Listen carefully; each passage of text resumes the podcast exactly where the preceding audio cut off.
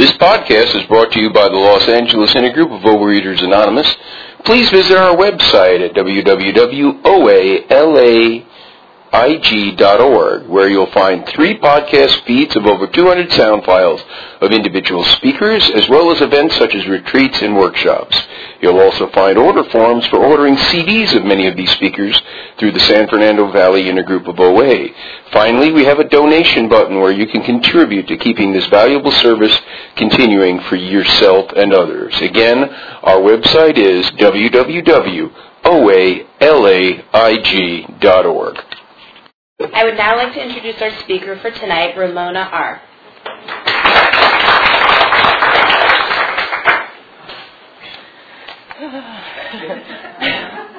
Terrified. Hi, I'm Ramona. I'm a reco- hi. I'm a recovering compulsive overeater and bulimic. Hi, John. Thank you so much for asking me to be of service tonight. And um, I'm so grateful that I had I found a handful of notes. I found a handful of notes in my purse because I am really um, I I've been coming to OA since I was um, I think 16 or 17 years old, and I'm 35 and a half. And I don't think I've ever shared for longer than 20 minutes. So we'll see. We'll see what happens. Um, I just want to ask my higher power to help me say what needs to be said for the majority of the group's recovery, and um, welcome to the newcomers, and um, happy birthday, or you know, happy 30 and 90 days, nine months rather. Um, I guess I'll just talk about a little bit about what it was like. But before I say that, um, something struck me when we were like, when Miguel was reading the steps. You know, the three pertinent ideas that I'm a compulsive overeater and cannot manage my own life. Couldn't manage my own life. Couldn't manage my own life. Um, this disease for me is all about managing. Managing, managing, managing. Micromanaging. Figuring it out. Figuring it out. And uh, whenever I try to figure it out, whether it be with my food, my body, my money, my career, I make a fucking mess of whatever I am trying to figure out. If that mess means that I gain weight, if that mess means that I'm in some sort of um, depression that they talk about on page 52 that they refer to in the big book as the bedevilments. You know, I'm a prey to misery and depression. I can't control my emotional nature. I'm a fucking train wreck of depression. It's like I make a mess. I make a mess, a huge, huge mess when I try to figure it out, when I try to figure out my life. And that um, probably no human being could relieve, relieve me of my compulsive overeating. I have, um, I'm very grateful that I have um, dear, dear, dear friends and dear, dear, dear family members that um, if they could have possibly loved me enough out of this disease, they would have. They tried for years. And um, it's not, it, this is for me not anything that a human, human power could have ever um, rid me, rid me of this compulsion. And that God can and does when I seek out my higher power, you know? So, all right, those are my notes. I'm all saved nets right there. Let's talk about what it was like. Um, I don't remember ever, ever, ever since I could. I had my first conscious thoughts. I don't remember not thinking about food, and I don't remember not thinking that there was something wrong with me. I don't remember not thinking that there's something wrong with me. There's something wrong. Something's wrong. I am I remember being like three, four years old, and like, there's something wrong with me. There, I've got to like, I've got to work for that love. I've got to work for this praise. I've got to work for something. And I remember feeling the um, the thrill and the power of a of a jelly donut, a powdered jelly donut. Um, oh, um, I'm um, I'm uh, the daughter, the oldest daughter of a uh, Jewish mom and a Chicano dad, and so like a lot of like my family interaction when I was little was like based around food. You know, it was like food, like food, like good food, good dense party food. You know, like there was always an excuse to eat, and people in um, people, especially on one side of my family, really love to stuff their feelings with no matter what. And um, and so um, and there were lots of enablers for my disease when I was little, like lots of enablers, like you know my grandfather, and he didn't know, he just liked jelly donuts himself, you know. So um, there was lots of people around to like support support my disease, and um, I remember feeling fat all the time, and I look back on pictures now, and um, I don't think that I was. Like I look objectively at these at pictures of this little girl, and like I might have been like, I don't even know if you could say that like you know I was chubby. Like I don't really think that I would qualify even as chubby, but I remember feeling feeling that fear and tension. Feeling I don't know if you, for those of you who haven't heard the acronym, FAT stands for fear and tension. You know, whenever I say I feel fat, like I know I'm fucking tense and I know I'm fucking afraid. And I'm trying to figure out how to get rid of the, the fear and get rid of the terror. And um, it doesn't work. So I remember being obsessed with food and feeling there was something inherently wrong with me from day one. You know, and uh, you know they say in this program that self-knowledge avails us nothing. Um, I, you know, who knows? Who knows? I, seriously, even if God came down and was like, Ramona, this is exactly why it all happened. What's it going to change, quite honestly? Is it going to mean that I can eat like a normal person? Is it going to mean that I don't get obsessed? Is it going to mean that I'm going to change the past? It's not going to mean any of those things. So really, like, I'm done. I am so done trying to figure out the backstory. I really am. You know, like, yeah, I am a pretty typical uh, American you know, young woman's story. I had an eating disorder. One of my parents is an addict. One of my other parents, you know, was a codependent and big deal, quite honestly. Like average, average, average, boring, boring, boring backstory. You know what I mean?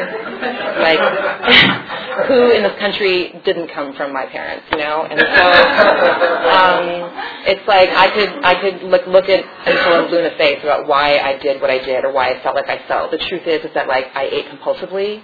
I loved thinking about food. I loved thinking about getting thin even when I was eight.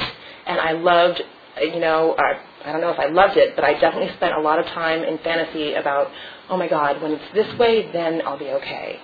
You know, thinking about like trying to figure out how could I get okay? How could I feel okay? You know. So let's fast forward to. Um, so I always loved food. I always loved food, and I always, I always, there's, you know, I never remembered thinking. I never remembered a time where I didn't feel like there was something wrong with me or that there was something to change. Um, and I repeat that only uh, not to be boring or redundant, just because like I, I, for me, my story is so not about like you know whatever I overate on. It was like the, the feelings that, that I was, you know, that there was something wrong with me, and um, that and the self hatred. That for me is so much more about my disease than you know a brownie or not eating fat or eating lettuce only. You know, um, over exercising, under exercising, whatever. So I hit puberty when I was 10, and I felt incredibly betrayed and terrified of my body. I felt betrayed. I was like still watching, you know, certain cartoons on Saturday morning and playing with certain dolls, and yet on the street I was getting attention from men that like I should not, for all intents and purposes, have gotten for like quite some years, you know. And so already feeling that there was something wrong with me, now I felt like the addition of like shame around my sexuality on top of that, you know. And um, like, oh, here's the validation I've been looking for. There really is something wrong with me, and look, see what happens, you know. Um, so for me, that's when my eating and I think, as far as I can remember, my weight gain really started because I, re- I really just wanted like the body to look like as close to a barrel as possible. you know, and I think my little my little mind decided that if I could just eat and make it big from here to here, that maybe I would be okay, maybe I would feel safe, you know. And it didn't work because I make a mess when I try to figure out my life. I make a mess when I try to draw conclusions. I make a mess when I try to figure it out and solve the problem. And so um, when I was 12 is when I started um, with the bulimia. And I managed to like throw up a couple times, but I always needed the help of some sort of over the counter and yet behind the counter. Like you had to, I think you had to ask for it, but I'm not sure. But um, I, I could never just throw up like other bulimics could, and I was always a little jealous. I have to be honest, you know. Um, I was like, damn, I kind of did this right. But um, but I, I remember stealing my grandmother's laxative gum. I remember. Um, finding uh, we had this chocolate flavored laxative that my mom kept in the kitchen on the top shelf, and I was just like, well, chocolate and it's laxative. that wow! I remember just like being so thrilled, like that that high, that thrill, and and I remember like the first time I used laxatives my goal was to get into one of my best friend's pairs of pants for like a co-ed girl-boy party on Friday night, and I did. I did. I like, you know, I hardly ate anything, and I, you know, ate the hell of that chocolate laxative stuff that I found in the cupboard, and I got in my friend's pants, and it was that high, you know, like that high, that high that, you know, I hear, you know, people in AA talk about, or that high that, like, I felt when I've eaten, like, too much sugar, you know, it's like that high, and that, but it was like a powerful thing, like, oh, I can do it, I can figure it out. And so I, um, I tried to, um, to keep that going, and quite honestly, like, if I'm, if I'm totally and vigorously honest, like, I am a failed bulimic, a completely failed anorexic, but I am a fucking kick-ass compulsive overeater. Am a gold medal volume eater. I can eat. I can like people like I'll joke around with coworkers because they don't they don't know. I think one one knows that I come here because um, I trust her enough to share with her about it. But you know, only in this room can I tell people like, no, I literally could eat a cake the size of a mattress, and people go, mm-hmm. And outside of outside of these rooms, people are like, oh, come on, really? You could eat like a cooler full of potato salad, and I'm like, yes, in one sitting with a fork. I could do it. I could volume. I could just. I could. I could do it. And um, thank God today, like I couldn't do it. You know, like I'm sure I could if I relapsed. Let me take that back. Whoa. Let me take that back. No, I, I, I know. I know that like if I haven't, well, we'll get there later. But um um, but uh, for today, I, I can't wrap my mind around doing it today, thank God. It does not sound like something that's an option or fun or sexy or even the answer or anything but, but miserable. But back in the day, like, I could put away, like, I was not a failed compulsive overeater. I succeeded at eating volumes and volumes of food. So um, even though I did, I did um, practice bulimia and I did go through days of um, trying to starve myself or taking speed and drinking only iced tea and only eating melon, like water-based foods, you know, like every day it was like, I'd go to bed at night and I'd think like, you know, my little 13, 14-year-old mind would be like, okay, tomorrow, Mona, we're going to get up, we're only going to have cantaloupe and honeydew, we're only going to drink Diet Coke, we're only going to drink iced tea, we're only going to drink coffee, and it's going to be fine. It's going to be just fine.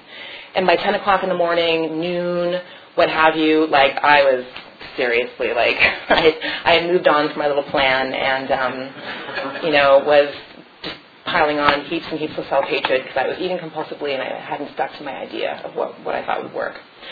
So um, my father found uh, his program when I was 13, 12, 13, and uh, kindly took my inventory and said, you know, daughter, I think there's a place for you. You know, with your with your issues with food, and um, I've often joked that I don't know if like a parent pointing out their daughter or son's compulsive overeating is taking their inventory or just being a parent. I don't know yet. Like maybe we'll see when I'm a parent. God willing, I won't find out. But who knows? I might. I might. You know, I might take my own kid's inventory one day and be like, okay, but maybe not. But um, I uh, I think I went to my first meeting. I promised myself I would go when I got my driver's license. Um, and so I waited till I was 17 to drive. Because I was like, oh shit, I know what that means. That means I've got to go to the McDonald's Center and I've got to go to an OA meeting. I think my mom may have dropped me off at one or two. And I remember like putting on my lipstick and trying to pick out the perfect outfit. And like I was going to go in and look like nothing was wrong. And um, that's what my life was about. Looking like nothing was wrong. You know, like if you ask any of my friends, to describe like me, like back when we were in high school and stuff, like you'll hear like confident, you know, bubbly, outgoing, blah blah, and I was just like working my fucking ass off to make it seem like I was okay, because I did not feel anywhere near okay. I felt so the opposite of okay on a daily basis. That it's a miracle that I'm alive. Is all I got to say. Um, so um, I remember walking in and just feeling like, okay, I was relieved, but I was also terrified because I knew I got to keep going back here. I have a feeling I got to keep coming back here. I really have a feeling this is the place. This is the place for me because I had also tried like a handful of the commercial diet things, you know, like um, oh while while using laxatives. So there I was like getting weight once a week and uh, losing weight, and it was because I was abusing laxatives and not because I was following the um, the notebook the little plan, in the notebook that my uh, parents paid money for me to, to do, and my mom would shop and buy everything on my food plan for that commercially sponsored diet thing, and you know. anyway, um, God bless me, that's what I did, you know. Um, anyway, so I was um, 17 when I started coming, and I have not looked back ever since. And so I've been coming to OA for over half my life, since I'm 35 now. 35 and a half. In fact, I started in February, so it's like my sixth, 17, 18th year? 17 and 18 is 35, right?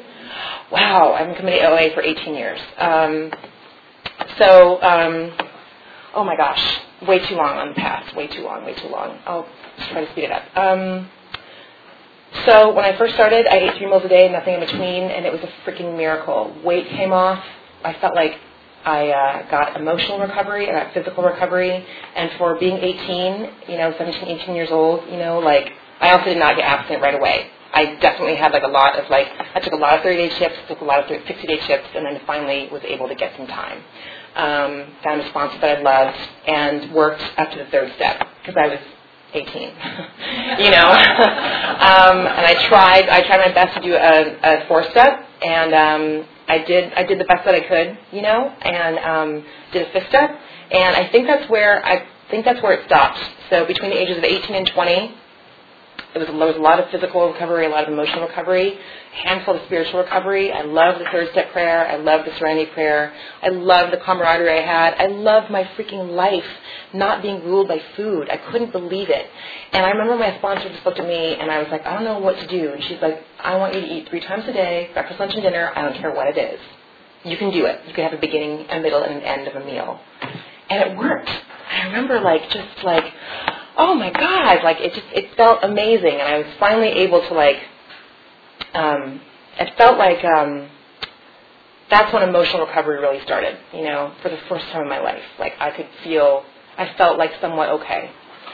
So, but that, well, well, we'll get there. Anywho, um, so I, uh, when I was 20, I started going to school, started going to college, and um, I moved away from San Diego to Seattle.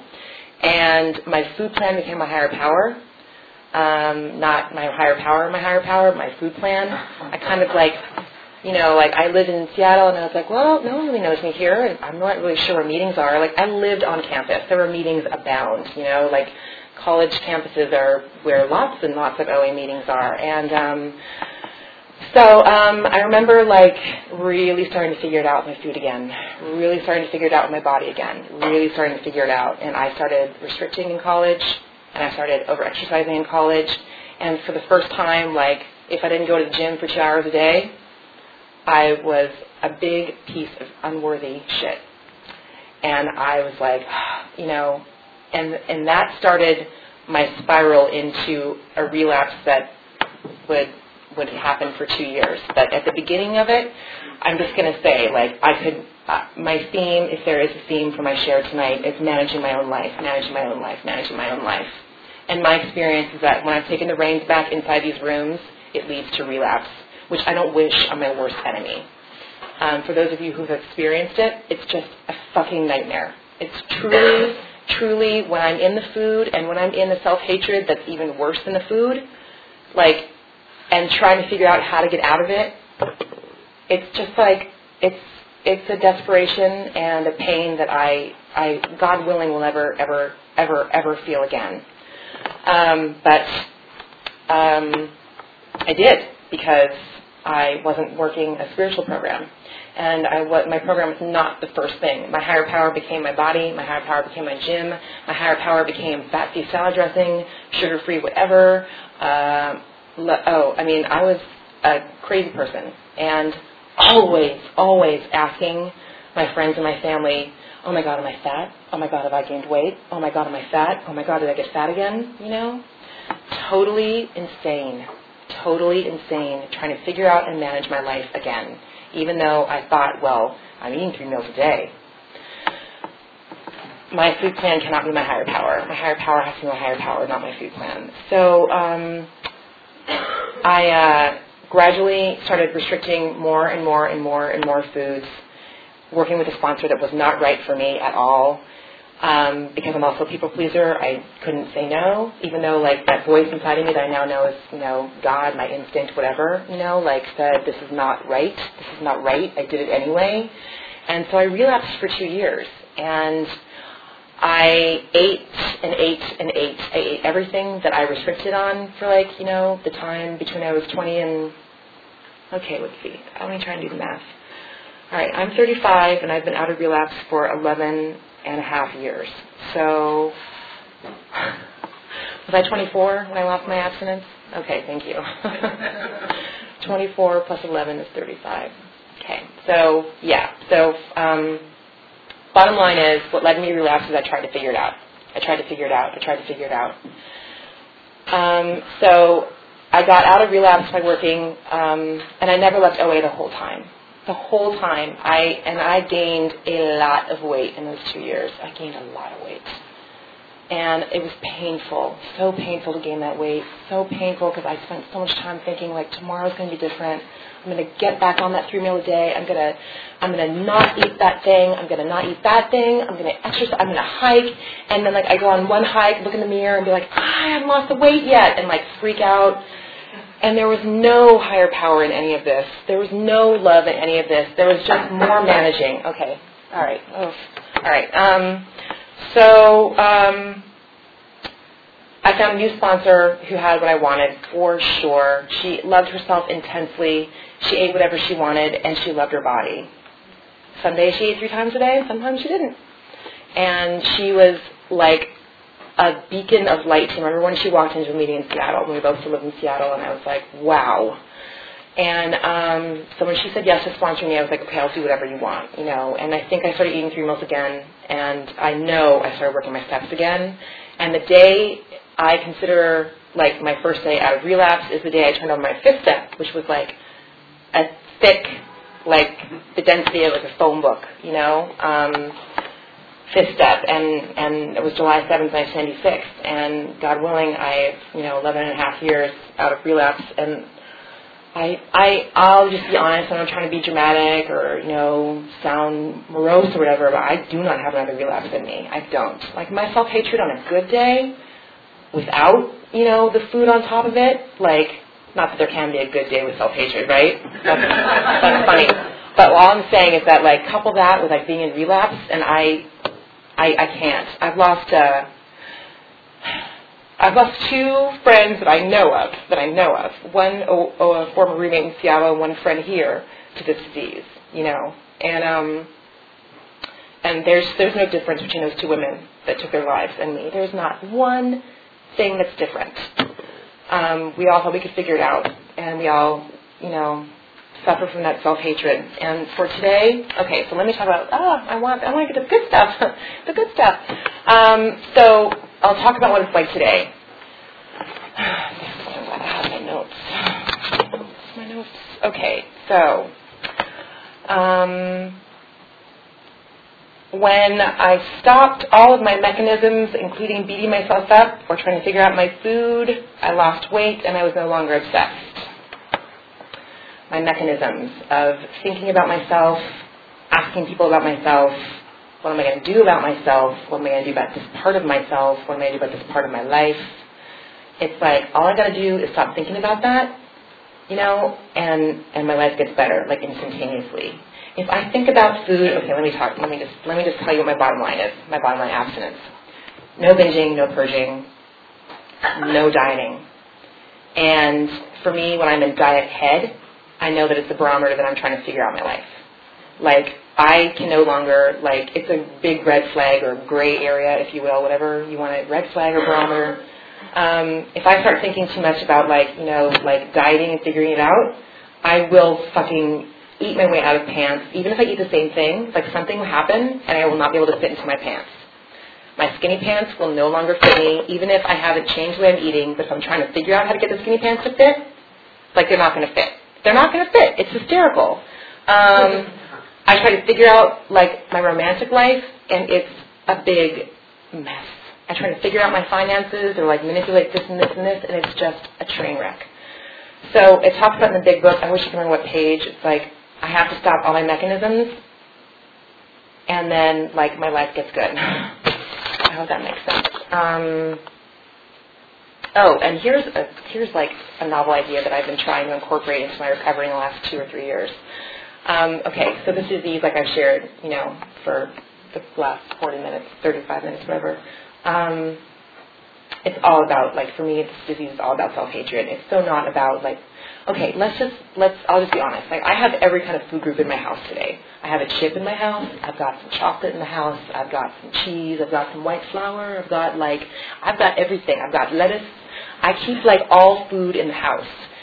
Um, when I'm not trying to figure out my food, I can have all that food in the house and it literally does not bother me. I can have it in there forever and forget that it's there sometimes. It's kind of a miracle. Um, when I try to figure out my food, it's a different thing. It's a completely different thing. So, but what um, what I've been taught to not do, which is monumentally like amazing and huge, is that um, oh my God, like I used to beat myself up so badly about having this disease. And if I thought about food, if I thought about a guy, if I thought about my money, if I thought about what I wanted to change, I would beat myself up like, Ramona, stop thinking about You know that you're not supposed to think about him. You know you're not supposed to think about your, your and it's like, now I'm just like, okay, all right, God, here's the deal. I am totally obsessed about the fact that my stomach does not feel flat today. And I'm fucking crazy, and there you go. And I love myself anyway. Okay? Okay, God, I just ate a monumentally huge dinner, and what am I going to do? I ate a monumentally huge dinner, period, done, end of story. I don't get to have an opinion about it tonight. I don't get to, like, you know, think about it anymore. Because if I think about how much I just finished eating, it's me trying to use more of my own mechanisms again figure out what I did. Well, why? It's like I have my son. He's calling me up. and They're like, "Oh my God, I ate a lot of food tonight for dinner, and I don't know why. I think it's because I'm like, whoa, whoa, whoa, whoa, whoa, whoa, whoa. You ate a lot of dinner tonight because you're a compulsive overeater. Period. Done. End of story. Fight. No fight. Feel good about yourself. Don't feel good about yourself. Like got the raise, didn't get the raise. He called. He didn't call. Like please. Like I ate for every single reason. Like, hey, the day ends in Y. Awesome. Have some brownies. you know, like it doesn't matter. Like I um, I, they get really frustrated with me. But I, because I like I don't have time to hear the story because there is no story. I eat because I'm a compulsive overeater. I obsess about my body because I'm a compulsive overeater. I obsess about skinny jeans because I'm a compulsive overeater. You know, that's it. It's done. And um, and to have like a neutrality around it, to have like no judgment, no opinions, because I was taught to. My sponsor kicks so much ass, unreal. Um, if I could only kick as much ass as she can, I'll be so happy. But um, you know, opinions about myself are mechanisms. Opinions are trying to figure it out. That's what I was taught. If I have an opinion about something I've done, I'm trying to figure out what I've done and opinions are mechanisms, and it says in book that mechanisms no longer work. It says I'm supposed to, I'm an, you know, I'm, I'm an, I'm an actor and God's the director. And yesterday I was telling a sponsee, I'm like, your job, you know, because she called me up and she's like, this about work and this about the guy and this about my food and this about my pants and blah, you know, and I'm like, okay, so let's just pretend that you're on a movie set and you show up do you tell the director what time you're supposed to be there, or what you're supposed to say, or where you're supposed to stand, or what you who you think you should be acting with in the scene? She's all, no. I'm like, right. And how many times have I like tried to run my show? I've tried to run my show. I try to run my show. I try to figure it out, judge the show that I'm trying to run, figure out how I can like be better. And trust me, you guys, I am so, I am awful at it. I am coming out of like a pretty bleak last four weeks where I tried to like take the reins back and run the show when it came to a certain area of my life. And it resulted in what it talks about on page, I think, 52 in the big book, like the bedevilments. I was prey to misery and depression. I couldn't control my emotional nature. I was not being a good friend. I wasn't being a good sister. I wasn't being a good daughter. I wasn't being a good worker because I was in total obsession about this one area of my life and trying to figure it out. And like, I'm not going to say I did it too with like love and grace, like, you know, like, okay, I guess I'm obsessed right now and I love myself anyway. Like, it didn't look like that either. It looked like, you know, it looked like it was butt ugly. Let's just be honest. Like, it was butt ugly and painful, and I was in some self-imposed misery and depression. And the only way, like, A, I can't get myself out of it. Like, that's not my job anymore. My job is to show up on set and just be like, what do you want me to do? God's like, why don't you do your boss's like, you know, why don't you maintain your boss's schedule like you're supposed to? I'm like, oh, okay, you know. Ooh, an hour went by and I didn't think about the thing. You know, like ask your sister how she's doing. Oh, okay, I didn't think about the thing. You know, like send your mom a Valentine's Day card. Like, okay, oh sorry, I didn't mean to say Valentine's Day, that's an outside issue. Sorry, sorry. Um, you know, I sent my mom a card. and, uh, you know, I didn't think about the thing. And, like, you know, pretty soon there's like a couple of hours or a couple of days where I'm not thinking about the thing, and I'm like, oh, wow, I didn't think about the thing. I didn't try to figure out this part of my life. Um, I hope that makes sense. Um, let's see. Uh, I do want to leave time for questions or whatever. I don't want to take up the whole time. So if I'm trying to figure out, it's a barometer. If I'm trying to, like, okay, let's say I'm irritated with my sponsees. I know all of the sponsors out there may or may not be able to relate with me. But sometimes I'm having like a night where I'm just like, seriously, the phone room with one more time, I'm to lose my freaking mind. Like, get a grip. I don't know, read a book, go call somebody else. But like, it's like, okay, if I'm irritated with, if I'm irritated with my sponsees, if I'm irritated with myself, if I'm irritated with somebody else, it's a big barometer that I'm trying to figure out my life. And I'm not happy with the results of the thing I'm trying to figure out. Because really, if I step back and let my higher power do his job, it's like always monumentally more beautiful and gorgeous than anything I could possibly try to manipulate. I all I want to do is fit into the skinny jeans. Like that's my only little, little limited vision. I want to fit into the skinny jeans and like you know find the man that's going to make me feel really really special. You know, and it's like oh, okay, great, done. You know, and and every time I've stepped back and let my higher power run the show, like it's so much more than like the skinny jeans. Is that how much? I have ten more minutes. That's a long time. Okay, I will take questions. Okay, so I got to the figuring out the barometer thing, and let me just leave you all with um, my current favorite story from the Big Book right now, which is from the first edition. It's on. It's well, the part that like starts to blow my mind is on page 235, and um, someone in this room has actually already heard me share, share about this story, but. Um, it's the chapter in the first edition of the Big Book um, called Our Southern Friend, and it's the, this alcoholic, and he's talking about how like it's like these little tiny paragraphs, and he's like, woke up, felt like crap, felt angry at wife, felt angry at kids, no one's doing things my way, I'm miserable, I want to go drink. Instead, I ask somebody else how they're doing. I don't think about drinking anymore. It's like the most simple step three story ever in the Big Book possible. Like that's my opinion, at least.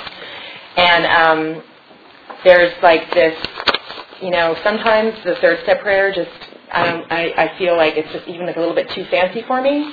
So I will read you what I wrote down from our southern friend because this is really this really I can relate to. God, here I am and here are all my troubles. I've made a mess of things and can't do anything about it. You take me and take all my troubles and do anything you want with me. And that's really like, you know, if there's a theme to my recovery today, it's like I try and I make a mess. I get out of the way, and there's really no mess. There might not be what I want in that moment, but even then, if I'm like, oh man, this is not what I want. Oh wait, let, let me let me call somebody and see how they're doing. Let me take this call from this sponsee. Let me go to a meeting. Let me go be of service. Blah blah blah. Then usually I forget about the troubles. Like for the last. Mm, 45 minutes almost, I forgot about my troubles, and honestly, like, would have to stop and take a minute and think about what they really are to remember what they are. So, hey, for that I'm grateful. Okay, so I'll like throw out some numbers too. So again, I have 11 and a half years out of relapse. I'm probably, you know, I've probably lost like between 40 and 50 pounds. I don't get on scales. Not that they terrify me as much as they used to anymore, because again, like, you know, having judgment of that number is just another mechanism that's going to end to me gaining weight. So if I think about the number and I have an opinion about it that's negative, like I'll get fat and the number will be higher, and I do not want that. Um, and uh, yeah, and I uh, I don't I fear no food. I fear no food group. I fear no country. I fear no airplane ride. I fear no minibar because if I'm honestly not trying to figure if I'm if I'm not trying to figure out my food, I, it just doesn't it doesn't do anything. It, there's really there's really um, no uh, uh, nothing that I I don't know. It's not for me to figure out, and so I just don't. It doesn't doesn't feel like an issue. So um, hopefully that made some sense and helped some people. God, I hope it helps some people, and uh, and that's it. Will it say here? Oh, okay. All right. I'll take questions. Any questions? Yes. Thank you very much. Um, you know what struck me, and um, what I'm curious about is um, you talked about when you were in the U.S. for two years Mhm. um, that you never stopped working and you left OA. And I'm pretty new to this program, and I sometimes fear that, um, you know, if if I were to relapse, that my pride would keep me from, you Mm. know, telling the truth about it and and coming back. And so I just not that that's something I even ought to be thinking about, but I just wonder, I think that's so amazing. And I just wonder, um, Like I'm, I'm convinced that beyond a shadow of a doubt that I am a compulsive overeater, and like there is no other place for me to go because if one of the commercially sponsored programs had worked for me, if the love of my family had worked for me, if reading a self-help book had worked for me, if a therapist had worked for me, then I wouldn't need it, you know. And this program has never done anything but work for me. It's when I try to figure it out that I relapsed, and it, it still worked because I kept coming back it still worked because I knew it was the only solution. Like that, like that gut instinct in, inside me was like, dude, you know what you need to do. You know you need to go back and like just be honest about where you are. So um, I'm convinced beyond a shadow of a doubt that this is the last stop on the block, whether or not I'm in the food or not in the food. So yeah, I hope that helps. Hi. what most helps you stop thinking about? Um, what most helps me, I have post-its all over my desk that say one says who's running the show. Um, like I literally, I pulled one, two, three, four, five, five notes out of my purse, and I can't remember when I stuck them in. I post-its. I'm a big believer of post-its. post-its may be one of my my, my tools, uh, my, my nice tool. Um, figuring it out, like if okay, if there's a who, what, wow, when a who, what, a why, a when, or a how in front of a question that I'm asking, then I know I'm trying to figure it out. Pretty much everything is off limits. Oh, and here's a big way I know that I'm trying to figure it out. Or like how, if, if I'm in some sort of like, okay, it's one thing if I stub my toe, or some strange person like yells at me on the street randomly, or I get in a car accident, or I realize my wallet's been stolen, then like I have life, I like, I have like permission to feel like panic, or fear, or like, you know, like terror, like I'm afraid of somebody else. But if I have that like kind of slow burning kind of depression that's like, oh, like that sinking kind of depression, that's only from a result of this. Then I know I'm trying to figure it out. And then it's like, ooh, okay, I'm trying to figure it out. All I have to do is step three. Just stop. I don't know if that answered your question. Okay, good. Yes. Um, you were speaking to um, how you work the spiritual part of your program in relationship to of your, you know, Mm-hmm. Um, well, I definitely like know that I'm not running the show. Like for sure. Like it's like a lot of times during the day what I'll say to myself is like, okay, God, I don't know what, I don't know when, I just trust that you're doing it. I don't know what you're doing, I don't know when you're gonna do it, I just trust you're doing it. I say the third step prayer in the morning before I get out of bed and before I go to sleep. Um, I have been meditating like once a day. Ideally, I do it twice. Um, I uh, have my God box. Let's see. I, uh, I mean, for me, like the steps are all about like the spiritual part of the program, and I'm I'm working my sixth and my seventh step right now. I um I talk to my sponsor like every day, pretty much. Um, and uh, I do a lot of talking to God throughout the day. A lot, like okay, God, like if it's just like, okay, God, help me, or if it's okay, like, you know, I'm running the show, dude, take the reins. I don't want to figure this out, or okay, God, I'm figuring it out, and it's okay, but I'm done figuring it out now. You know, um, it's not very fancy, I guess. Deva. you talk about how you determine what is your self-will when Mm. you're talking about versus when there's happening. Oh God, that's such a good one. That's a really, really good question. Um, self-will doesn't feel good. Um, self-will doesn't feel good. Like, oh God, here's a good one. Like, there was a long time when like I couldn't give up eating burritos for lunch, and I was panicked. I was panicked. There was this one place I would work, and I could not stop going for lunch. I know it's funny. Um, and I remember my sponsor telling me, like, she's like, stop judging yourself over the burritos, and your desire to eat the burritos will be lifted. And it's true. Like, I was like, okay, God, I'm eating a burrito for lunch for like the fifth day in a row, and it's okay. Like, or if I don't want to like, if I judge myself over anything, I instantly don't do that thing more that I want to do. Like if I'm afraid to balance the checkbook and I'm judging myself over it, I'm pretty much not going to balance my checkbook any, any faster. If I'm like, okay, I guess I'm not judging my balancing my checkbook today, and it's okay. I trust that I'll balance my checkbook when, it's, when I'm supposed to, and it's okay.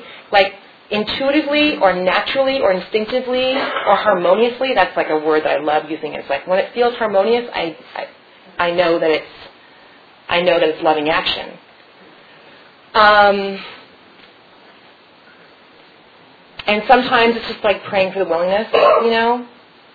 And um, sometimes, like the most action I can take around something, where you know, if I can't if I can't decide what's the self will and what's not, is like when I write on a piece of paper and throw it in my God box. You know. I hope that helps. Usually, if it if it feels good and harmonious, it's God's will. If it doesn't, it's not mine. I mean, it's my will for sure. Yeah. What's that? We have to stop now. Okay, I have to stop now. So thanks for media service.